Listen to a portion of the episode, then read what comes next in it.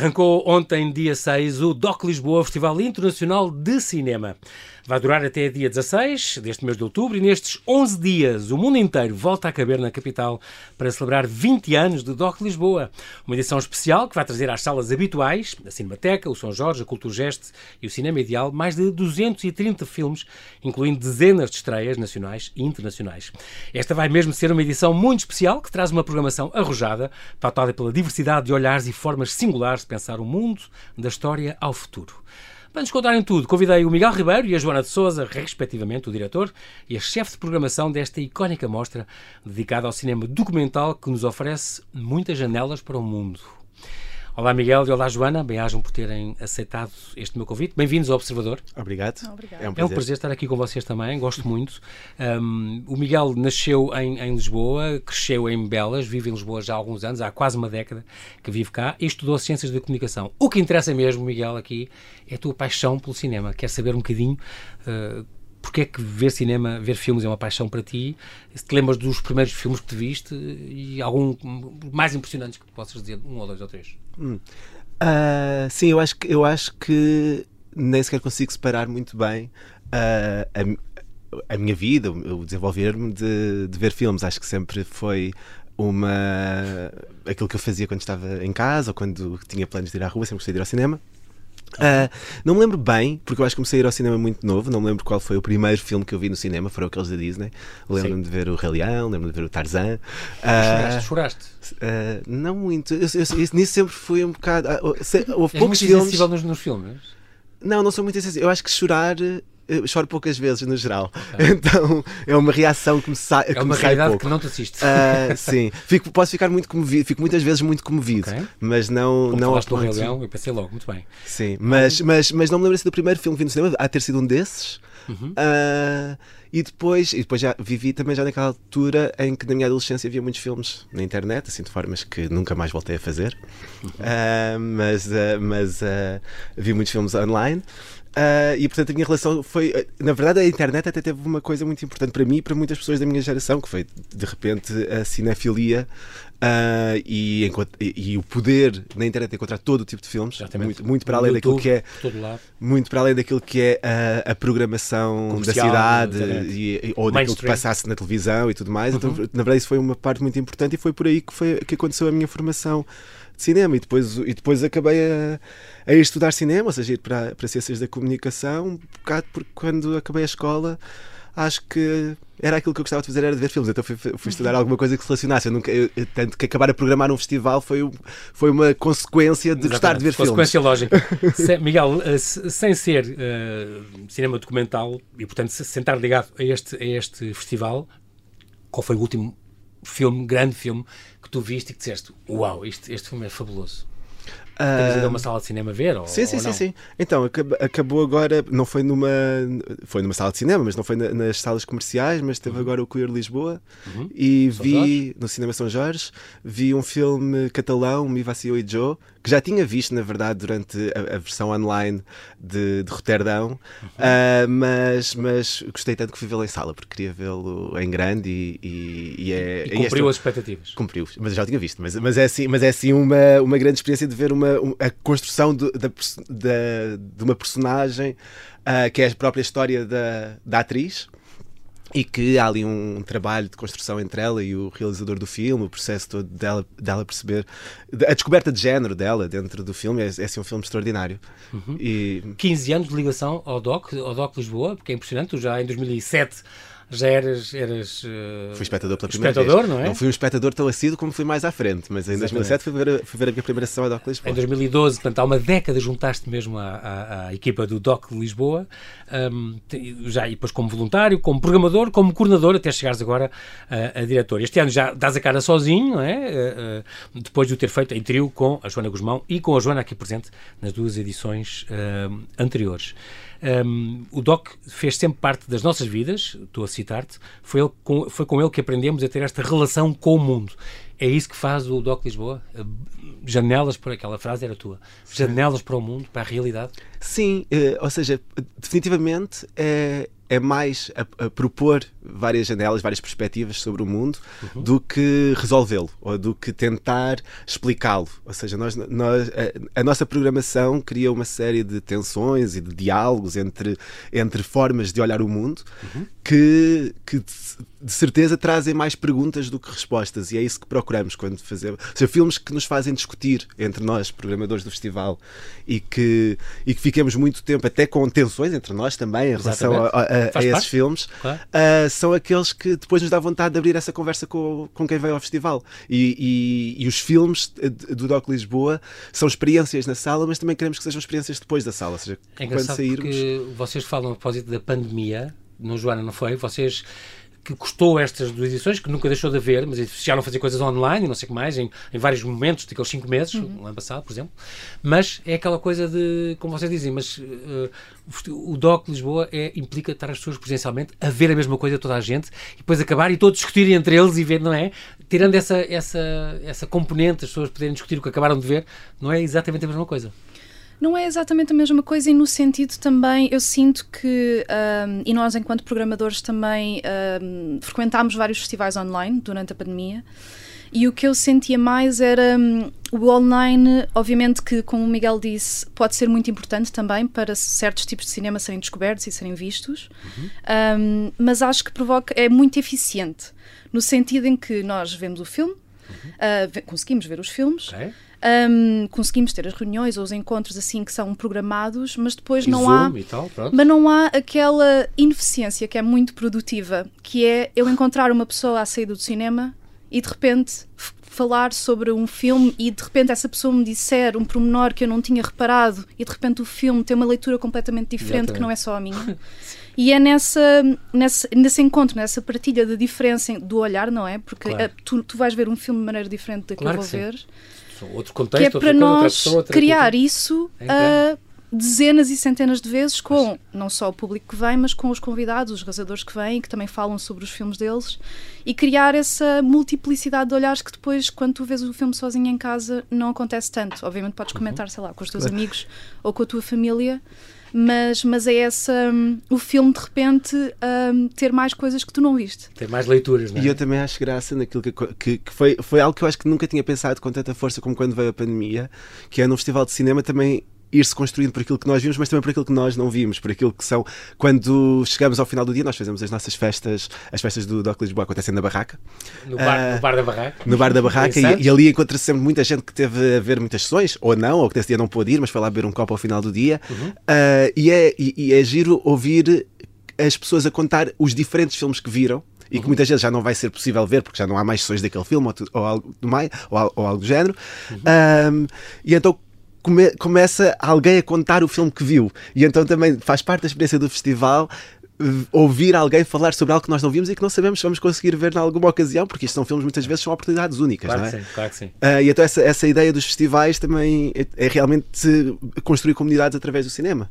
Fala um bocadinho deste, deste isto é um, uma conversa um bocadinho à parte uh, do festival, mas este, entre 2013 e 2016, uh, Miguel, tu estiveste neste Rabbit Hole, uhum. aliás, tu também colaboraste, Joana. Sim. Portanto, isto é uma, é um, uma, uma que é uma empresa que muda, mudou completamente a noite de Lisboa, com as festas que fazia, as, as propostas artísticas em que se cruzavam várias, várias artes.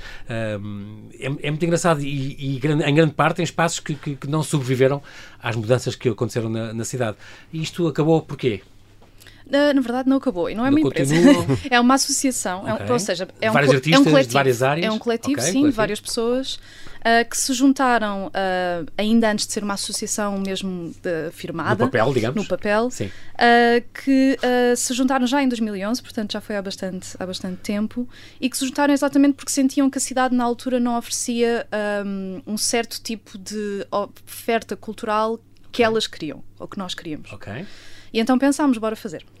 Exatamente. Uh, porque, às vezes, porque às vezes é preciso isso, ou seja, se não há, porque é que não há Exatamente. e então vamos tentar criar porque de certeza que há mais pessoas que Comatar partilham, falha, que partilham desse, desse interesse. E assim foi, foi. assim e duraram que... uns anos, esta, organizavam festas, eventos. Sim, e que nós cruzávamos cinema, performance, aconteceu em vários sítios que, que agora, como, como disseste, já não, já não existem, que foram transformados em, em outras coisas. Uhum. Um, mas na verdade ainda existe enquanto coletivo em que eh, tenta de certa maneira servir de plataforma para outros artistas eh, conseguirem um certo apoio logístico, eh, com candidaturas, com talvez ligações a residências. Portanto, agora é um bocadinho mais, não tão, porque nós também, ou seja, estamos, os nossos trabalhos eventualmente, as pessoas foram ficando mais velhas eh, e foram tendo trabalhos um bocadinho mais exigentes e que, e, obviamente, nós todos gostamos muito Não do que fazemos. Gostamos muito do que fazemos, mas também, obviamente, queremos manter isso e temos essa ligação e tentamos apoiar outras pessoas através da, da Rabbit Hole. A propósito da tua, da, da tua atividade paralela no mundo do cinema, uh, Miguel, tu tens esta, esta produtora, Filmes do Asfalto, não existe, onde, onde fizeste este filme António 123, uh, que estreou em, em, em Roterdão já há 5 anos, e depois andou em imensos festivais e uh, até estrear depois cá comercialmente, em, Sim. em, estreou cá em, em, Portugal, no Brasil, na Alemanha e, e na Áustria. Um, este filme fala de quê? Este filme é feito por um realizador, o Leonardo Moura Mateus, que aliás tem uhum. um filme nesta edição do, do Doc Lisboa. Uhum. Uh, o Leonardo é um realizador brasileiro que se mudou para Lisboa uh, em 2014 e também ele se mudou para Lisboa depois de ter ganho o Doc Lisboa em 2013 e ter se apaixonado pela cidade. Uh, portanto, há aqui uma relação entre. relação de amor. Que, sim. e que. Exato. E aquele filme, e, e, o filme António 123 é um rapaz que está perdido na cidade de Lisboa. Uhum. E que logo no primeiro dia em que ele não ele está, a tentar, ele está a tentar ele está a tentar muitas coisas está a tentar uh, libertar-se da faculdade libertar-se de uma relação que, que deixou de, libertar-se de muitas coisas mas nesse processo por várias tentativas vai conhecendo pessoas que lhe criam nova. lhe abrem novas portas, mas também lhe criam novos obstáculos. E o filme é sobre isso. Sobre estar perdido no espaço e apaixonar-se. A Joana também, Joana, a tua paixão no cinema vem também desde pequenina, desde que te lembras? Um, confesso que é como o Miguel, ou seja, é muito difícil assinalar assim, assim mas eu lembro-me, uh, agora estava, enquanto vocês estavam a conversar, eu uhum. lembrei-me que houve uma sessão uh, que aconteceu num cinema que havia em Santarém, dentro do Feira Nova, que ainda não era. Uh, não, Continente Feira Nova foi. Pois, era Feira Sim, Nova ainda. Pronto. e. Hum, e nós fomos ver, eu e um grupo de amigos, fomos escolher, escolhemos um filme assim um bocado à toa e fomos ver o Inadaptado Hum. com o Nicolas Cage. Uhum. E eu lembro que eles todos estavam a odiar e decidiram sair mais cedo. E eu até por acaso estava a gostar. e fiquei e vi o filme até ao final. E aí percebi, então, espera, será que, será que há filmes assim um bocadinho mais diferentes? Embora, obviamente, Uhum. eu também via todos os filmes que os canais passavam. Sim.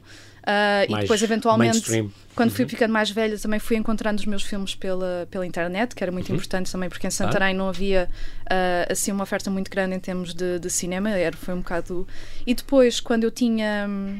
Quando vim para, para Lisboa, para a faculdade, decidi fazer voluntariado no Queer Lisboa e aí abriu-se uh, uma possibilidade muito maior uh, ao ver cinema, organizar uh, o cinema. Já foi há uma Portanto, década, já foi em 2010, 2012. É, já é não sou assim tão nova. Não, tu és Deus.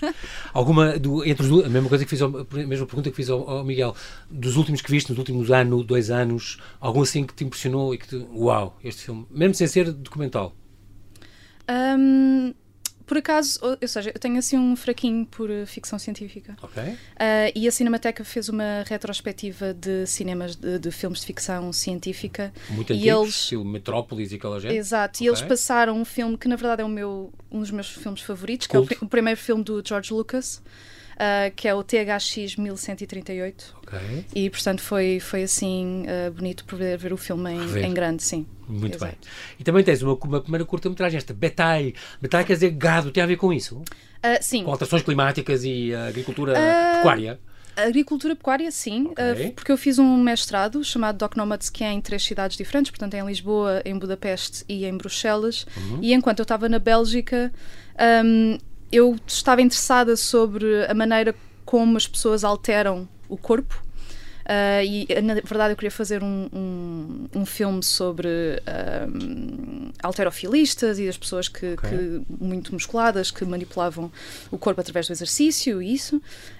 mas depois, entretanto, eu soube, soube de uma um, raça específica de, de vacas uh -huh. uh, chamadas Blanc, Bleu Belge uh, que, são, que são uh, criadas para terem. Um, ah, elas têm um. Muito lombo e, e pouco, poucos ossos. Exato, exato. Imagino. E, e eu fiz um filme uh, um bocadinho experimental sobre exatamente como é que é este corpo destes, destes animais, que não é, é, uma alteração genética, ou seja, como qualquer animal que é criado para um certo sim. extremo. Uh, não, não são alteradas geneticamente de, em laboratório, é por criação. Sim, sim, claro. Uh, e então é sobre essa influência humana okay. num corpo orgânico e foi assim um, uma abordagem experimental a isso. Muito bem. Estamos agora já nesta área do, do cinema documental. A minha pergunta é: um, qual é a verdadeira importância deste cinema? Para que é que serve um documentário? Uf. Miguel, queres começar tu? Uh... Muita coisa, é isso? Ou muita coisa ou, ou muitas coisas. Uh, eu acho que. Está janelas, como tu gostas de dizer. Exato, é? Eu, mas, é, mas é mesmo isso. Sim. Ou seja, acho que antes de tudo, uh, aquilo. Porque também é o, o documentário também é pode ser muita coisa e pode ser percepcionado de muitas formas. Sim. Para nós, tentamos uh, definir o mínimo possível e que possa ser o máximo de coisas possíveis. e, portanto, é antes de tudo uma relação que cineastas têm com o mundo através do cinema. E, portanto, nós podemos relacionar-nos com o mundo através do cinema. Não estamos à procura de formatos, nem de formatações, nem de. Uh, são filmes muito livres, uh, com formas muito diferentes. Muitos deles. Um, alteram muito aquilo que possam ser o, as, uh, os preconceitos que se possa ter em relação àquilo que vai ser ver um documentário, uh, muitos dos filmes que nós mostramos, porque antes de tudo é cinema, é de cinema que, estamos, que estamos a falar e cinema hum. que se relaciona com o mundo. É a linguagem com, com a qual se vai dizer essas coisas. Sim. Se mostra um mundo, se mostra a história, claro. se mostra outra há, realidade. Há imensa ficção nos nossos fi nos filmes que nós mostramos, há, há filmes muito divertidos, há filmes. Isso não era suposto para não, ou é? É. A ficção faz parte também do cinema documental? Faz, porque, porque, porque a ficção, okay. muitas vezes, o cinema. Uh, uh, para um cineasta, a forma de poder falar sobre algo que está no mundo é uhum. é através da ficção. Claro. Uh, e, e, e, pode ser profundamente implicado no real a partir do momento em que está a fazer essa ficção. Por exemplo, nós temos uma retrospectiva este ano do Carlos Reichenbach. Um brasileiro. Um brasileiro que começou a fazer filmes durante a ditadura militar. Uhum. E a utilização da ficção que, que o Carlos Reichenbach faz, se quisermos, é profundamente uh, documental, porque é a criação de um, de um universo de possibilidades que, pelas relações que estabelecem com o Brasil, com o Brasil daquela altura, um, é a forma de falar sobre, sobre o seu tempo ou sobre um tempo que se queira viver, é através da ficção. E, portanto, isso para, isso para nós, e, e na verdade, a relação que se estabelece com o, com o real é profundíssima. Aliás, uh... é, uma, é uma retrospectiva integral das obras dele, que aliás tu és o curadora, Joana, não é? Certo? Em conjunto deste, com a Cinemateca Portuguesa, sim. E deste cineasta dos anos 60, em plena ditadura do Brasil, portanto, este que faz este, é responsável por este cinema marginal, digamos assim, eh, uma arte muito vanguarda na altura e que explorou desde a pornografia ao melodrama ou esta arte experimental, eh, com estas obras, algumas delas muito curiosas, eh, e que surgiu em, em São Paulo. Portanto, isto é uma, é uma retrospectiva, uma das grandes apostas deste ano. Sim, e para nós foi é mesmo muito importante mostrar o Carlos Reichenbach, porque ele, uh, como tu disseste, disseste, ou seja, o cinema marginal é marginal também no sentido de que eles trabalharam um, à margem também de muitas estruturas financeiras, portanto é um cinema que foi feito um, com mecanismos muito baratos, ou seja, equipas Caseiro, pequenas quase. a reciclar película de anúncios de televisão que faziam um, com, com a tentar pedir empréstimos para fazer os filmes, e isso também, ao longo dos anos, obviamente, uhum. que ele foi ficando cada vez mais estabelecido e os últimos filmes já têm uma, uma estrutura de produção um bocadinho diferente. Uhum. Uh, embora como ele misturava tantos géneros, ele, ele ficou sempre assim um bocado, um bocado confuso para, para aquelas grandes financiadoras, ou seja, eu vou-te dar dinheiro, mas como é que vai ser este filme? Ele, ele, acabava sempre por surpreender e esse é também o convite que nós fazemos é às pessoas para se virem surpreender nesta retrospectiva. Uh, e, e e nesse sentido também porque nós tivemos um trabalho muito grande de encontrar estes filmes, porque como existiram à margem de tanta coisa, a Cinemateca Brasileira fez um, faz um trabalho muito grande de preservação, mas a verdade é que existem muito poucas cópias e as que existem okay. às vezes não podem sair do próprio arquivo, portanto é mesmo uma oportunidade muito rara de ver estes filmes em sala, a maior parte deles em 35 mm uhum, uhum. e como ele, ele veio também de, uma, de São Paulo e de uma zona específica de São Paulo chamada Boca do Lixo, uh, porque exatamente era uma zona que um, dada a sua posição em São Paulo, era de onde saíam os comboios que transportavam os filmes para serem distribuídos pelo Brasil. E por causa disso começaram a aparecer várias produtoras e distribuidoras que também, como era uma zona mais barata, porque estava ligado um bocadinho à prostituição e ao tráfico de droga, eles encontravam ali um espaço para produzirem claro. filmes muito baratos. E foi aí que o Carlos Reichenbach okay. também encontrou o seu espaço para começar outra, a trabalhar. A outra uh, retrospectiva também vai ser sobre a questão colonial, que é um tema que também vão abordar, com, com filmes de, de, de, de vários, vários realizadores. Uh, e aqui falamos da história recente do, do, continente africano, as antigas colónias portuguesas e francesas. Uh, Sim, e sobre... outra tónica deste festival. Sim, e, e, são filmes também, muitos deles muito raros, porque há, há aqui a possibilidade de ver um conjunto de filmes que foram produzidos logo após a criação dessa, dessas novas nações. Uhum.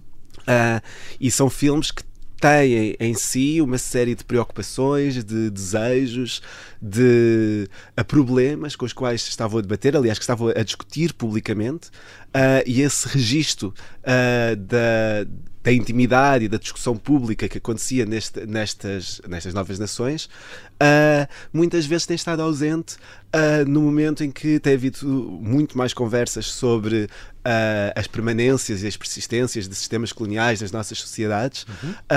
é muitas vezes sentimos que esse passado às vezes está muito bem definido na forma como, como, como certas conversas uh, são tidas.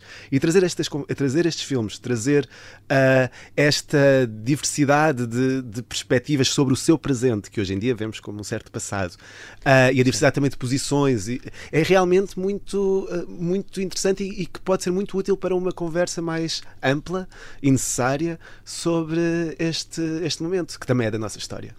Continuamos agora a falar de alguns destaques deste, do festival deste ano, né? a nível das competições. Um, este ano acontece a coisa curiosa de, de, ao mesmo número de, não é? de, de, de 12 filmes na competição internacional e 12 filmes na competição portuguesa, uh, são, cinco dos quais nos internacionais são estreias mundiais, uhum. seis estreias internacionais, um, e na parte portuguesa são oito em estreia uh, mundial. Um, Querem destacar algum, mesmo dentro das vossas secções, da Terra à Lua, do Artbeat, dos riscos, alguma dos verdes anos, vai-se falar outra vez disto, que é engraçado. Uh, querem fazer algum destaque especial de, de, alguma. a não perder absolutamente uh, este ano? Então, fazemos um cada? Uh, eu faço. então, eu faço um para amanhã, dia 8, Sim. Uh, que é Amigo Secreto. No sábado. Okay. Amigo Secreto vamos mostrá-lo no Grande Auditório da Cultura Geste uhum. e é um filme da Maria Augusta Ramos. Uh, que, que é feito sobre a investigação que foi, que foi feita ao, ao Lula uh, para, uh, na altura que levou ao seu aprisionamento, a Lava Jato, e sobre todo o trabalho de investigação. Não pode ser mais atual, é, não é? É, e que, e que, e que vai, vai ser seguido um debate que também ele uh, muito atual, uh, que é, houve, uh, neste caso a Intercept, teve, fez uma investigação de fundo na altura e que foi muito útil para se conseguir aferir a verdade e também uma série de, de um, contradições e corrupções no, na forma como a, a, a, campanha foi, a campanha da Lava Jato foi tida contra, uhum. contra o Lula e então este filme também este filme aborda também esta questão da importância nas sociedades democráticas da existência de um jornalismo livre e de um jornalismo capaz de fazer o seu trabalho de, de investigação. E estará em, em, Lisboa, para além da realizadora Maria Augusta Ramos, estará também Leandro Demori, que era o editor da Intercept e que uh, liderou esta investigação, investigação. Uhum. e que participará num debate depois que Boa. queremos assim aberto uh, sobre a importância Boa, de, do jornalismo uh, livre nas, nas, nas democracias. Joana, faz uma sugestão tua. Um, um destaque teu. Por outro lado, no, no Artbeat nós temos uma. Vamos ter um foco muito especial uh, do o ator e realizador francês Mathieu Amalric. Uh, ele ficou uh, amigo do, do músico John Zorn, de jazz experimental, uh, e ao longo já são. Ele começou em 2010 e continua a filmar, e vamos apresentar os três primeiros. Os três, eu digo três primeiros porque não é uma trilogia, porque ele diz que, uma, como uma, uma amizade não termina, estas filmagens também não terminam. E portanto, vamos mostrar três filmes de três momentos que abarcam três momentos desta, desta amizade e deste pensamento em conjunto sobre o que é que é a música e onde é que nos chega, sendo que o último filme, o Zorn 3, uh, foi rodado cá, uh, na Gulbenkian, uhum. enquanto o John Zorn estava a ensaiar para apresentar a sua própria peça inspirada numa, numa ópera finlandesa. E o Matias Malrico vai estar cá e a apresentar as, as sessões. Exato. Entre, entre também um destaque também deste, deste festival, sem dúvida, são os prémios. Vocês voltam a ter o prémio Fernando Lopes, portanto, uh, o melhor primeiro filme português, os lugares de trabalho seguros e saudáveis, a melhor longa-metragem de temática associada ao trabalho, a melhor curta, portanto, um, a melhor curta é importante porque o vosso festival é o festival nomeado pela Academia que distribui os Oscars, certo? Exato. Quem ganhar isto. Sim, o filme que ganha a melhor curta fica pré-selecionado para, para ser considerado pela Academia melhor para a melhor curta-metragem de documental. documental. Sim. Muito bem, é o único festival português que faz parte desta rede de festivais qualificados pela Academia de, de Artes e Ciências Cinematográficas eh, que, que todos conhecemos pela atribuição dos Oscars. Também há outro prémio que é a Prática, Tradição e Património, para o melhor filme de temática associada a práticas e tradições culturais e ao património material da humanidade. E há o prémio Revelação, um, que é o prémio de canais TV Cine, melhor primeira longa-metragem. Além disto, vocês um, também pensam nas crianças, têm, continuam a ter estas oficinas para, para, para claro. miúdos, não é? Que se Sim. passam no, no Museu do Aljube, não é? Sim. Costuma ser lá sempre ou é este ano? É desde o ano ah, passado. Desde o ano passado. Não, desde Sim. 2020. Desde 2020. É. Já há dois anos que, que tem sido lá. Sim, não, portanto, e são... portanto, o DOC Lisboa não é só para, para, para crescidos, portanto. Não, o DOC Lisboa é mesmo para todas as idades. Ou é seja... pequeninos, crescidos e muito crescidos. E muito... Também temos uma oficina sénior. Ah, boa. Sim, não, mas, mas, mas a, o projeto educativo do, do DOC Lisboa tem uh, duas vertentes principais. Uh, uma delas uh, é, são as oficinas, que aliás ao fim de semana são para famílias, portanto, uhum. pais com filhos uh, venham ao DOC Lisboa ao fim de semana. E também é para as uh, escolas durante a semana, não é? Durante a semana é para as escolas. Uh, mas onde, nestas oficinas são o, o, brincar com o cinema, com o brincar com o fazer cinema nas suas várias dimensões é a proposta. Então há oficinas que são mais temáticas, digamos assim, onde. As minhas onde... prendas ao planeta Terra, por exemplo. Exato, por exemplo, para pensar o ambiente, a forma como nos podemos. Como 4 poder... aos 7 anos, é muito pequeninos aqui. Exatamente. Sim, e a, e a perceber perceber de que, for, de que, forma é, o que é que nós podemos dar ao planeta Terra, nesse caso, uh, para que o planeta Terra continue a poder, para que possamos continuar todos a viver uh, neste em planeta. Uh, mas depois também temos, portanto, isso são as oficinas, depois há oficinas em que se trabalha o som, há, vai haver uma oficina, por exemplo, com um, a Fausta Pereira, que teve a desenvolver num campo de refugiados na Grécia, Grécia uhum. um, uma oficinas de animação com crianças refugiadas do Afeganistão. E a história e que, de uma migração, portanto, aqui é este Exatamente, ano. e a Fausta vai, vai estar a fazer 9, uma. Exato. Domingo. E a Fausta vai estar a fazer uma oficina Sim. aqui com uma das. Uh, raparigas que participou na, na oficina na, nesse campo da Grécia, que vai estar por Zoom, e que vão estar a conversar com os mais novos sobre estas histórias de migração, as, também as, a forma como cada um interpreta esta necessidade de migração e, e, o, e o cinema e o desenho e a animação vai estar pelo meio. E depois, para além das oficinas, temos uh, as sessões de escolas que são para todas as idades também. Não, temos uh, sessões desde uh, direcionadas a alunos desde o segundo ciclo até às universidades.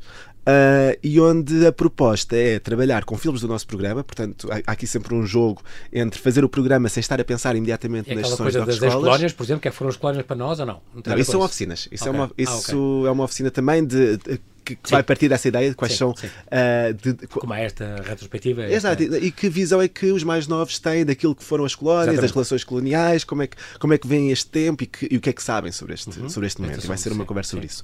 Mas as sessões de escolas são através de programas que temos na programação geral do festival, fazemos sessões direcionadas para as escolas um, em que são inscritos pelos professores, uh, trazer turmas, e em que trabalhamos os, os, mesmos filmes, mas a partir das suas temáticas com os alunos. E isto dá-se porque o, o, festival tem filmes que tratam, claro, o colonialismo, por exemplo, com a uhum. retrospectiva, mas também questões ambientais, uh, questões de, relacionadas com o trabalho e com as relações um, parentais, eh, relações da família, e tudo isso está na programação do festival e é trazido então para o programa do Doc Escolas e para ser discutido uh, entre alunos e professores e a equipa de programação do festival. Giro, aqui este, a par da, das estreias portuguesas, Estou-me a lembrar, por exemplo, dos Objetos de Luz, que é um, este filme ensaio do, que homenageia este, o Acácio de Almeida e a Marie Carré, que, que, há 40 anos que partilham a vida e este amor pelo teatro também. E é uma espécie de filme-ensaio onde eles, uh, onde se fala deste magnífico diretor de fotografia que fez escola. Portanto, eu acho que é também uma homenagem mais que justa uh, e fabulosa. E estes objetos de luz, portanto, porque ele trabalhou com toda a gente, o Cunha Teles, o Manuel de Oliveira, o, o João César Monteiro, toda a gente tem mais alguma. E, e, Sim, eu acho que deve ser difícil encontrar um sim, realizador da segunda metade do século XX, uh, o realizador português da segunda metade do século XX, que não tenha que não tenha filma, que não tenha tido um filme fotografado pelo Cássio de Almeida. Impressionante. Mas este é o primeiro filme que o Cássio de Almeida faz. Exatamente. É Nesta... Pois, porque ele disse, nunca, nunca, se não foi, e acho que foi empurrado, nunca me senti interessado em entrar neste caminho, teve que ser empurrado para este filme, diz ele. É um pouco, e aí é onde entra o papel importante da Marie Carré, Marie Carré claro. nesta história de, a partir de conversas entre os dois, que partilham a paixão pelo cinema e também a paixão um pelo outro, e isso é muito visível cada vez que há uma apresentação dos dois, a, a, a forma uhum. como é mesmo um filme dos dois. Uh, e o filme é, antes de tudo, uma, uma carta de amor à luz, ou seja, há, há, aquilo, ah, que a luz, há aquilo que a luz revela e aquilo que a luz esconde, o que é que são estas sombras e o que é que, e o que, é que e a luz que nos faz descobrir o mundo, mas também nos, também nos dá ilusões, porque às vezes acreditamos que quando vemos compreendemos tudo Exatamente. e na verdade temos que estar sempre atentos às sombras. Pronto, o filme vai jogando nesta, neste, neste fascínio que, que o Acácio uhum. tem pela, pela luz e depois vai procurando uh, essa, esse essa paixão na, nos rostos que o Acácio foi filmando ao longo da história do cinema português. Rostos de uh, atrizes, rostos de corpos e a forma como isso uhum. foi construindo uma certa percepção do mundo e uma certa construção de uma história que, é, que foi, que, que é uma história partilhada, porque são estes filmes que partilhamos também entre nós curioso, também estou curioso com outros, aquele de Margot, por exemplo, acho que deve ser uma coisa extraordinária o trabalho desta antropóloga com, com os Marcondes em Moçambique, deve ser um filme lindíssimo, também com um trabalho muito, muito importante que ela fez. Vocês fazem 20 anos, 20 anos de um festival, uh, muito resumidamente, façam-me assim o que é desde 2002, portanto, já passaram mais de 3.500 filmes, 500, quase 550 estreias mundiais, meio milhão de espectadores, 28 retrospectivas. Como é que vocês resumiam? Isto é uma grande herança já, é incrível. Como é que vocês, cada um diga um bocadinho, 20 anos de festival, o que é que vos fica da importância do que se conseguiu, do caminho que se fez? É, é, então, é, o engraçado sim, é pensar sim. em tudo isso como parte de um processo que é contínuo e que, uhum. e que, tá, e que constantemente nos estamos a. Uh, esses 20 anos dão-nos muita, muita alegria porque uhum. mostra que o festival uh, há 20 anos que se relaciona com a cidade e que se relaciona com quem nos visita e com quem vem ver filmes e descobrir filmes e descobrir lugares do mundo, ou seja, essa ideia de que o mundo inteiro cabe em Lisboa em outubro uh, acontece mesmo há 20 anos, uh, mas também aquilo que vemos é que continuamente há um mundo que, que não para, e portanto o festival também não para, e continua a haver muita, muito lugar à curiosidade e à, e à inquietação e a, novas, e a novas possibilidades que podemos descobrir através do cinema. E portanto, essa, no fundo, essa celebração da, da curiosidade e do querer e do querer e do estar disponível para o, para o outro e para a, a, aquilo que, que o outro nos, nos possa partilhar connosco uhum. e nós possamos partilhar com o outro, acaba por ser aquilo que celebramos com 20 anos de Doc Lisboa e que queremos continuar a celebrar, eu diria. Uhum. Joana, 20 e, anos. E é muito uh, bonito ver também que o festival surgiu em 2002, um, também muito pela vontade dos fundadores em criar uma plataforma diferente de ver e pensar o, o cinema do real, o documentário. Uhum. E ao longo desses 20 anos, nós. Uh, fomos encontrando e reencontrando vários realizadores e produtores e autores um, que também no DOC Lisboa foram crescendo.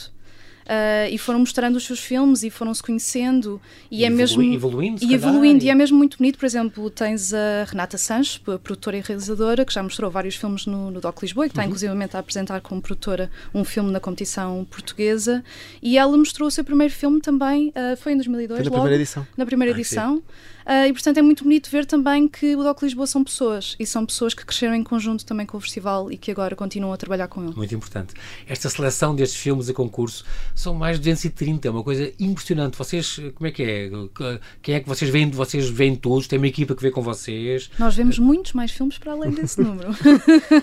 vocês... Nós chegamos a receber 3 mil, 3 mil, sem contar com outros filmes que vamos vendo nos festivais a que vamos indo durante o ano, portanto é mesmo um gosto muito grande também por saber o que é que as pessoas estão a fazer e o que é que. Sim, mas há uma equipa é grande e, claro, uma, e somos uma. E, e, essa, e é uma equipa que claro, trabalha muito que para, e, que tem, e que também tem muita paixão e, e, e, para além de ver os filmes é também o trabalho de discuti-los, não é? que não é um trabalho, ou seja, é um trabalho, mas que também é uma paixão claro, e que é a melhor claro. parte, na verdade, parte, do, é? do, processo. Uh, e, portanto temos a Amaranta Abramovici, que também programou uh, a retrospectiva à questão colonial, uhum. o Boris Nelepo, o Tomás Baltazar, o Justin Jekyll, o Luca de Introna, Sara Marques, Rodrigo Pedro, ou seja, é mesmo uma, uma equipa grande que, uh, que programa este festival e são, e são muitas conversas e é, também, e é também o nosso dia a dia e é o estar no escritório e conversarmos uns com os outros e com isso ter ideias de coisas que podemos trazer para a programação do festival, uh, porque depois há, há uma equipa ainda maior do festival e, essa, e tudo isso faz com que 11 dias por ano possamos apresentar este conjunto de filmes, este conjunto de encontros, este conjunto de estratégias para que pessoas se, e, se cruzem umas com as outras. E, e também nesta, nesta discussão e nesta conversa nós vamos construindo caminhos dentro da programação, porque há muitos filmes que se relacionam não só porque estão dentro da mesma secção, mas mesmo noutras, uhum. uh, como por exemplo uh, o Rui Guerra, que é realizador de alguns dos filmes na, na retrospectiva da questão colonial, Legal. tem um filme, Tempo Rui, que é uma conversa com ele, e ele, por exemplo, ajudou a fundar o Instituto de Cinema de Moçambique, portanto participou nessa Uhum. criação de novos cinemas.